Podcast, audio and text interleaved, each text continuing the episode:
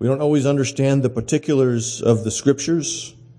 And so we ask for the illumination of the Holy Spirit to help us understand this portion of the scriptures this morning. But not just to understand them, but to believe that which they say. That we would be entrusting ourselves more fully to Jesus. That in the knowledge of our union, we would be growing in our experience of grace. And so use this means to that end to the praise of your glorious grace in Jesus Christ. Amen. So there we were. We had just left Chase Field. We had gone to see a good D backs game. Well, I don't think they won, so it wasn't a good D backs game, but it was a good game anyway. And, uh, you know, so there we are. We're in the car. I'm crammed in the back, and we've got some 80s music going, and it's quite enjoyable, kind of reliving my youth, so to speak. Then all of a sudden, I hear some familiar strains of a keyboard, and someone jacks up the volume. Because someone by the name of Karen Boyer apparently loves the song Glory Days by Bruce Springsteen. That's an odd song in some ways. Because it's sort of, that wistful is not the word. I'm not sure what the exact word is to describe that song because it's about people looking back on the past and their moments of glory as they understood them, in part because their experience in the present, as the song reflects, is far less than glorious. He speaks of bumping into the speedball pitcher who would make you look like a fool as he throws that fastball right by you. He talks about the cheerleader who could turn the young boy's eye, who now is a single mom with kids. The days of glories past, significance, popularity gone, and all you're left with is telling boring stories of glory days. Hmm. Fits on that album though, because there's all sorts of that idea of something better should be happening. Something better should be experienced in that album. Um, glory days. I thought it appropriate precisely because Jesus had was longing for his glory, the glory that the Father's about to give him upon the cross, as well as for the glory uh, that he experienced from the foundation, before the foundation of the world to be given back to him after his ascension. And so Jesus is talking about glory days, not just for himself, however, but also for, amazingly, his people. That they would have days of glory. So the big idea this morning is that Jesus shares his earthly and eternal glory with his disciples. And so let's start with the notion that Jesus shares his earthly glory with all who believe in him. Indeed, Jesus shares his earthly glory with all who believe in him. Jesus is anticipating the spread of the good news through this band of disciples. We see this uh, taking place when he says, because up to now he's been praying just for the disciples, the guys in front of him. He says, also for those who believe in me through their word. And so Jesus is now expanding his prayer to include those who are going to believe in Christ, but they're going to believe in Christ through the testimony of the apostles. This is good news. They received the word from Jesus which we'll, we see at the very end, but we've seen all through this gospel, including all through this prayer. They have this word because it has been given to them by Jesus, who received it first of all from the Father. And so the word of the Father has been given to them, but it's interesting in that he says, their word. They own it now. It's part of their possession. It's not just that it's the Father's word, and, but they have a personal stake in this word that they are preaching to people. It is their word. And so we see and we should be reminded that in order for people to believe in Jesus as the Savior and their Savior, the Word must continue to be proclaimed. We see that formulation that Paul gives in Romans 10 how are they to be saved unless they believe? How are they to believe unless they hear? How are they to hear unless someone goes? And how is someone to go unless they are sent? And Jesus is talking about these disciples as being sent, as we already saw. He had, just as he was sent into the world, now Jesus sends his disciples into the world, and they're to bring his message, his word to the world. That many might be saved. But he continues in revealing a great gospel blessing. For he says, The glory you have given me, I have given to them. Which leads us to the obvious question of what glory is this? Jesus has been praying for the Father to glorify him on earth. And how did he pray for that to happen? What was the means for the Father to glorify the Son on earth? And we see that it is the cross. It is him being lifted up upon the cross that he might draw men to himself. That is his glory. I'm reminded of Moses as I think of this, where Moses you know, after the whole, he hears about what happens with the golden calves down, you know, down at the bottom of the mountain, and he's up on top of the mountain, and he says to God, Show me your glory.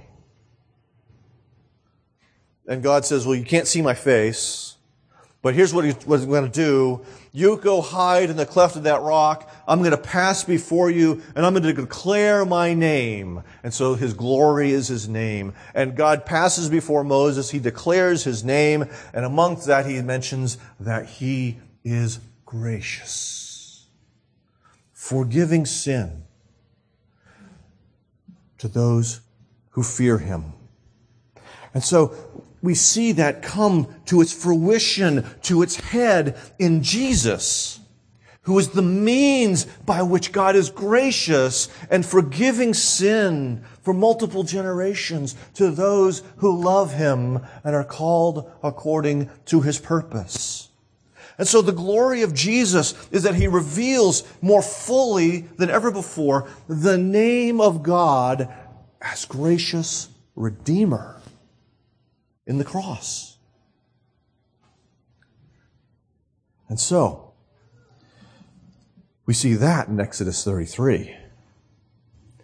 We also see this idea in 2 Corinthians 3, particularly verse 18, when he talks about all disciples, all Christians, he mentions, we will all with unveiled face, beholding the glory of the Lord, are being transformed into the same image from one degree of glory to another, for this comes from the Lord who is the Spirit. And so, Jesus gives us this glory as we behold Him and we're transformed, as Paul says, from glory to glory as we behold His glory. again, he's alluding back to Moses. What happened to Moses after he was in the presence of God? His face glowed. Something of the glory had come off and was embedded in him and slowly faded, and that's why Moses wore the veil, because of the fading glory. And Paul borrows that idea to say that ours is not going to be a fading glory, ours is going to be an increasing glory, because we continue to look upon God in Jesus. And we're increasingly transformed to a vaster greater glory. And this glory that he gives us is the glory of cross shaped living, cruciform living, where we, like Jesus, begin to deny ourselves out of a love for God. The glory that he gained in the cross as Savior is, this, is similar to the glory we're about to receive as we live sacrificial lives. Matthew 16, for instance, Jesus told his disciples, if anyone would come after me, let him deny himself and take up his cross and follow me. And all three of the gospel writers, besides John, mention this. Mark 6, uh, sorry, Mark 8, 34, Luke 9, 23, all have this saying. Christian living is marked by, identifiable by, denying oneself, picking up a cross, and following after Jesus. It's so much so that William Barclay notes that we must never think of our cross as our penalty, because Jesus bore it already for us on his cross. We must think of it as our glory. So when it is hard to be a Christian, we must regard it as our glory, as our honor given to us by God. We tend to think of our afflictions and hardships and the call to sacrifice even as a burden and a hardship, but they're meant to be our glory. It is precisely because we are united to Jesus in his death and his resurrection that we are able to die to self and live to God. That's just Romans 6 in a nutshell, right there. In other words, our lives are not to be about ourselves, even though because of sin we are preoccupied with self. Why would Jesus share this glory with his people? He continues that they, the world, oh, sorry, not they, those who believe, may be one even as we are one. And so, this is a means to an end that his people would experience union and unity in a way that reflects the Godhead's union and unity. We are united to Christ by the power of the Holy Spirit, and therefore we are united also to one another. And so that's union. We're also then to, to grow in our experience of unity because of our union. The one has to do, so to speak, with our position we can't change the fact that we're united to Christ. Okay? But what can fluctuate is our experience of unity, which is why he goes on to say that they might be perfected or matured in that unity. Okay? We are united to Christ, therefore each other, and there, that means that through this sacrificial love, we're intended to grow in unity. Think of it this way, brothers and sisters marriage. When Amy and I made our vows and did all, whole, all that stuff, we were united. One flesh. God had made us one. But were we united? I mean, sorry, uh, in unity? Not in all things. that was a process. You know, for the objective union to tar- take shape in subjective unity, being on the same page, not just about the fact that we both love Jesus, but also the particulars of how our home was going to operate, how we were going to love one another and the children that God would give us and His church and everything else. That God would be, great, be giving us greater unity as we matured instead of less unity as we matured. And so Christian unity requires this cruciform living. It requires self-sacrifice for the benefit of others. Because if we're all seeking our own way, the church becomes a very chaotic place, a very destructive place. But if we're living self denial, those, that kind of life, if we're picking up our cross and following Jesus, our, our experience of unity should increase over time. What does that look like? There's some things it looks like. I say these because I don't think we struggle with these, so we shouldn't feel too beset upon. But people would not just revel in their worship style slash music slash instruments. They would not be demanding that it be done the way that they want it to be done. For the songs that they want to hear in the ways they want to hear them, but they're willing that others can, can sing songs that they love in the way they love to hear them.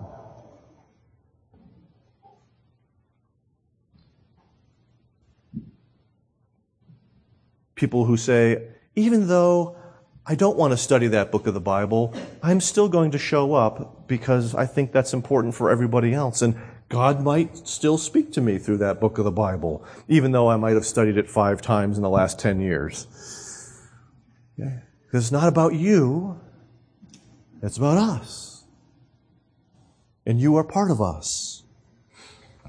Or perhaps plans outreach plans or uh, VBS plans for some special event, the need, not having the need to get your own way and how it takes place.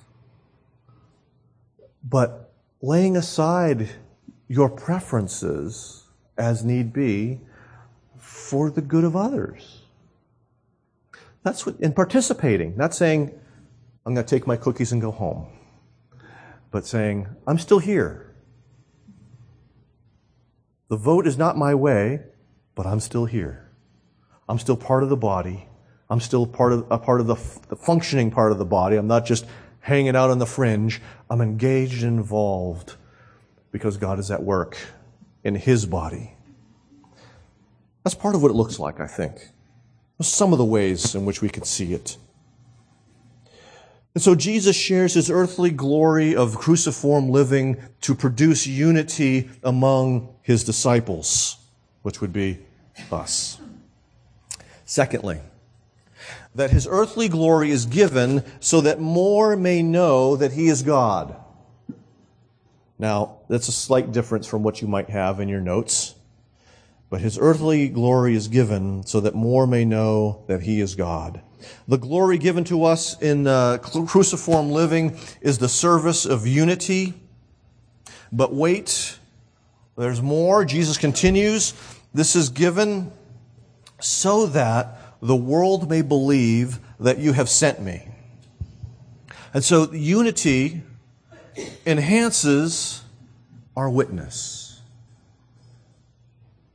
Remember, unity is built on sacrificial love so sacrificial love, producing unity, which continues to produce effective witness about Christ.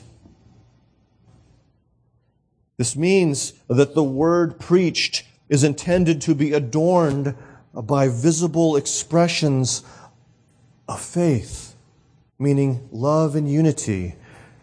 We don't preach a naked word, we preach an adorned word. We see this, for instance, in Titus chapter 2, speaking to bondservants. They are to be submissive to their own masters in everything. They are to be well pleasing, not argumentative, not pilfering, but showing all good faith. And here's the key so that in everything they may adorn the doctrine of God our Savior. A lifestyle adorning the message, complementing, authenticating, strengthening the message. That this is a reliable message because this is what it produces. A person who's not consumed with self, a group that is concerned with unity.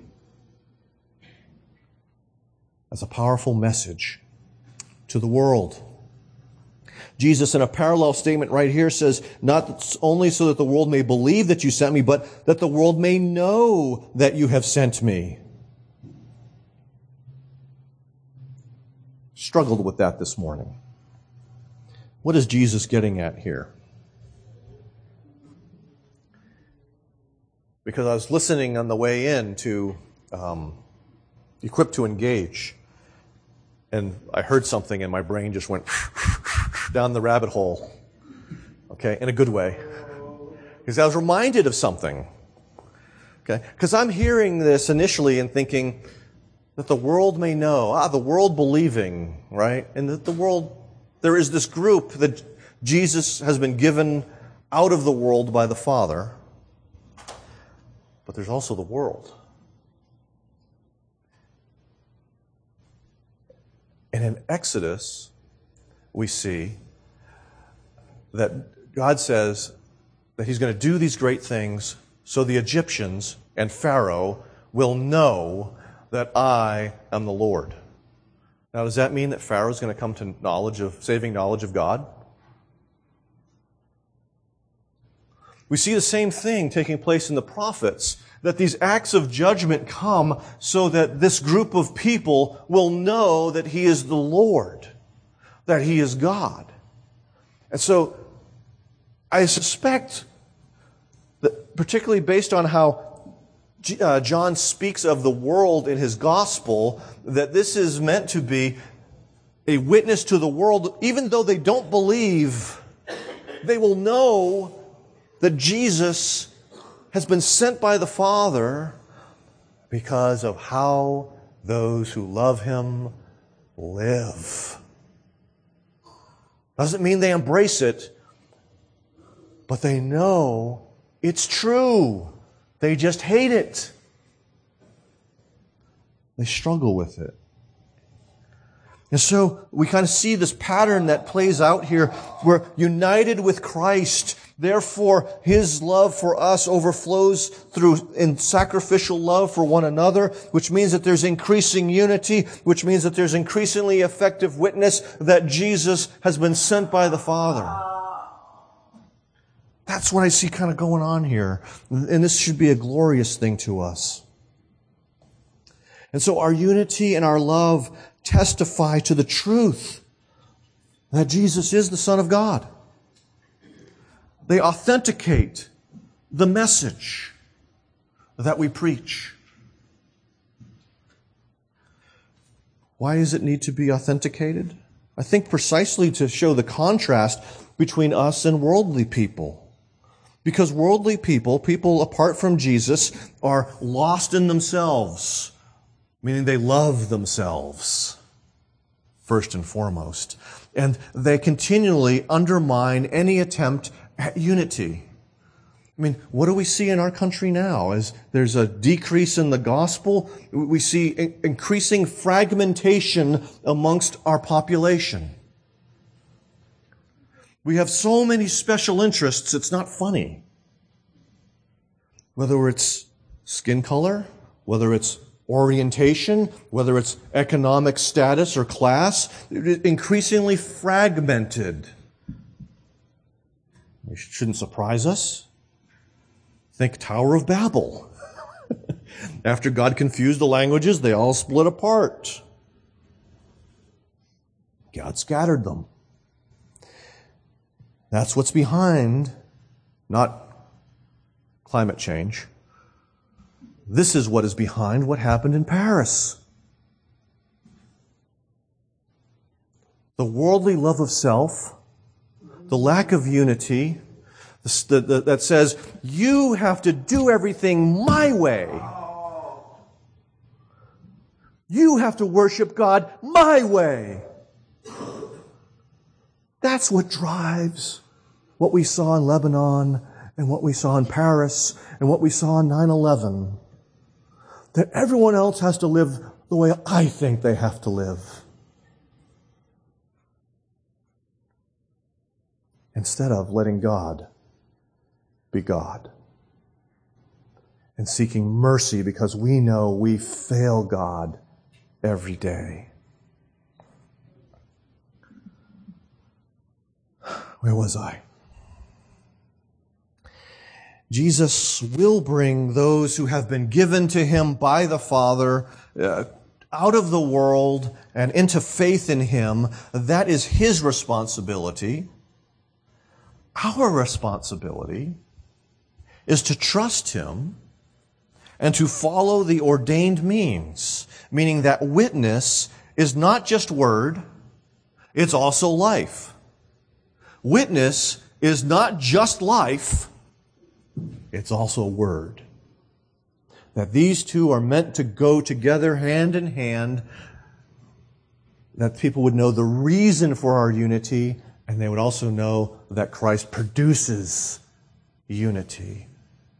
That the gospel is a good thing, even though they might not like it. And so we are to follow the ordained means.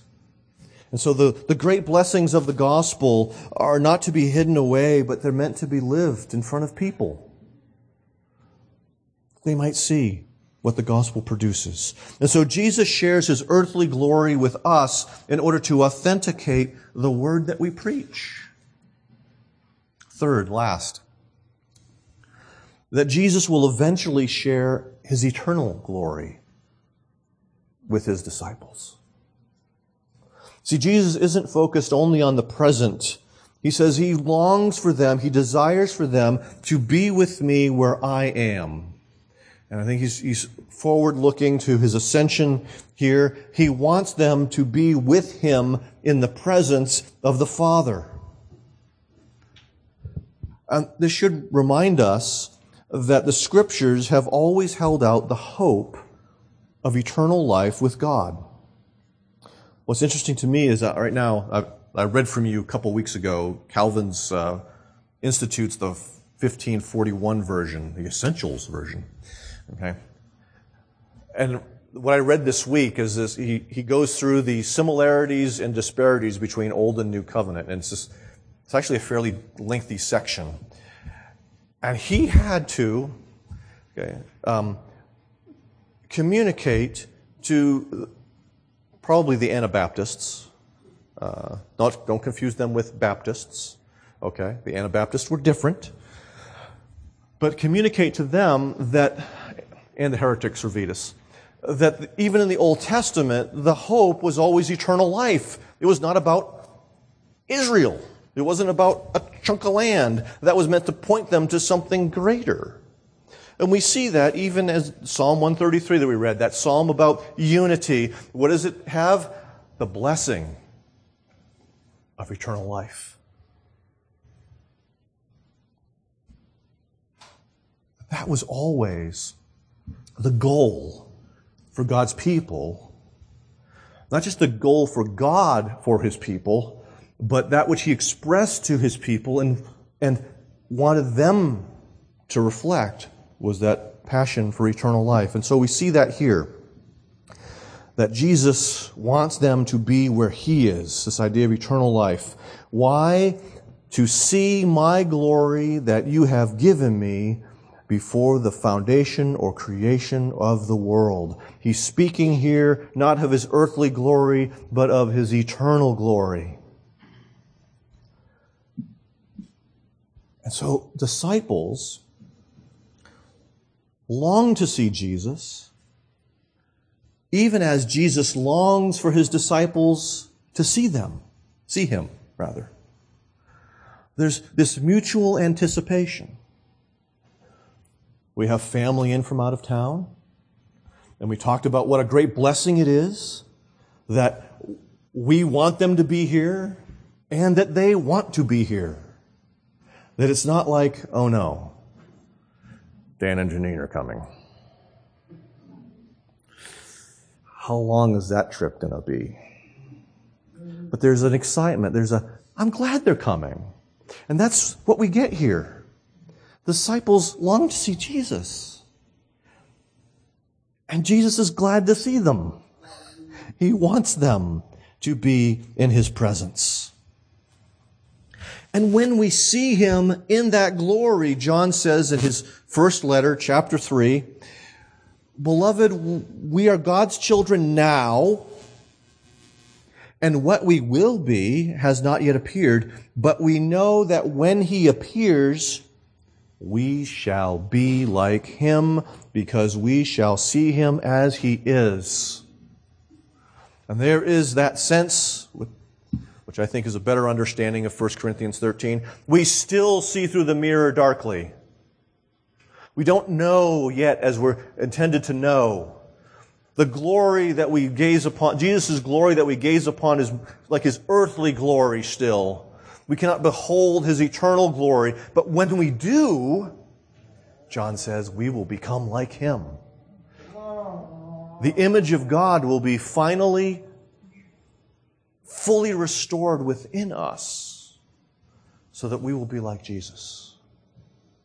He's going to share even that glory with his people. So we got glory days, brothers and sisters. We got glory days now and we got glory days that are coming. We see here that Jesus is wrapping things up in his prayer and reminding them that he was loved by the Father before the foundation of the world. He's alluding to what we see in John 1 1. But to sustain us until from point A to point B, okay, from the present until when we see Jesus face to face, we see first off that Jesus makes the righteous Father known to his disciples.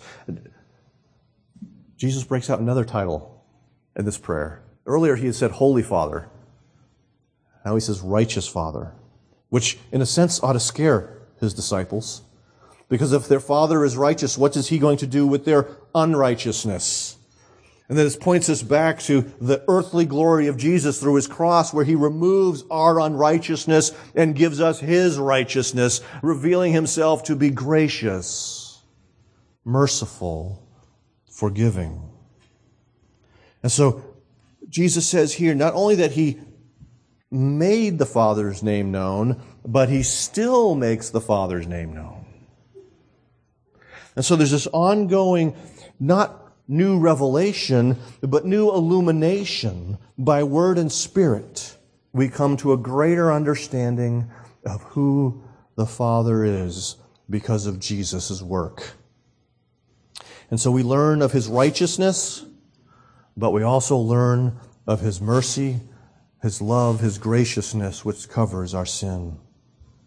Secondly, to sustain us, we see, I believe, that the love with which you loved me, he says, may be in them.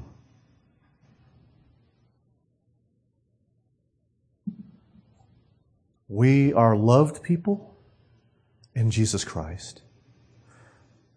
And that produces loving people in Jesus Christ. So this kind of loops back to the first two points.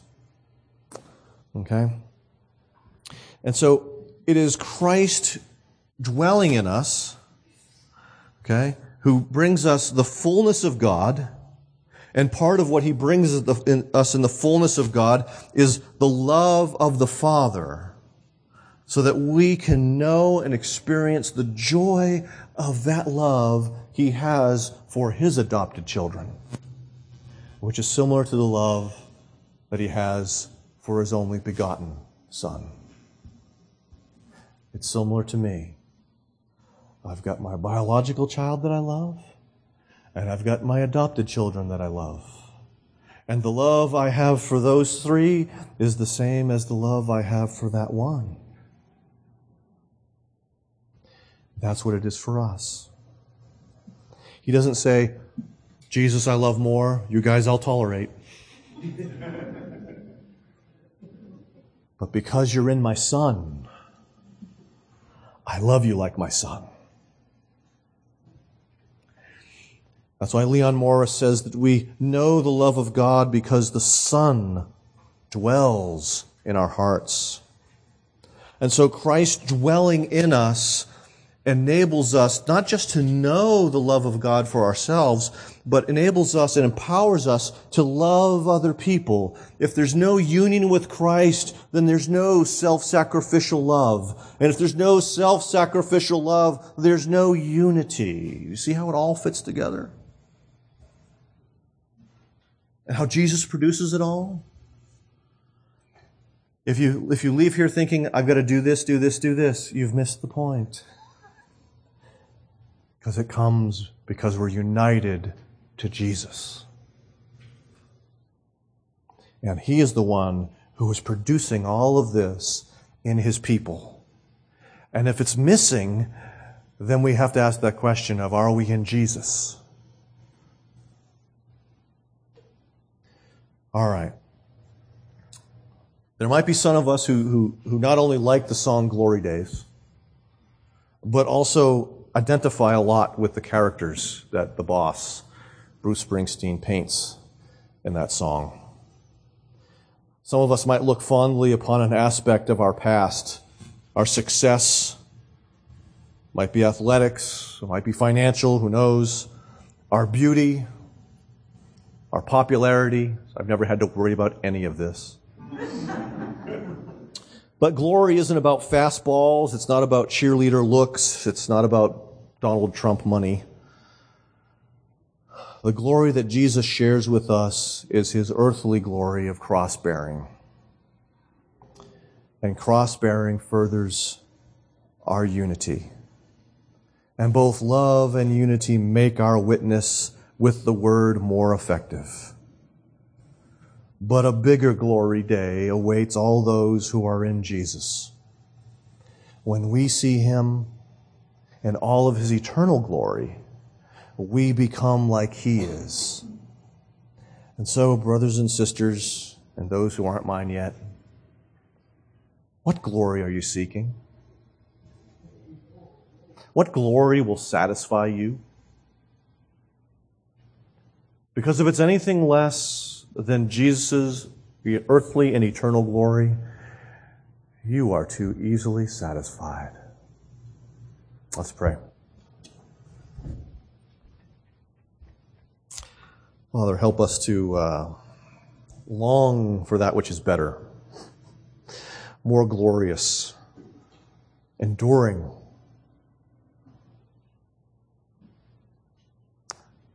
rework our hearts. For even those of us who are, are in fact united to Jesus, we struggle with this. It's not like a, we don't struggle with the wrong glory. We can too. So be reordering our hearts, be reordering our desires, that we would thirst after that greater glory, and that you would be at work in us uh, to love and to grow in unity because of our union with Jesus. And Father, I do long for us to be more effective witnesses, not just so that they know that Jesus has been sent by you, but they will delight in it, find their hope and refuge in it, to the praise of your glorious grace. And we ask this in Jesus' name. Amen.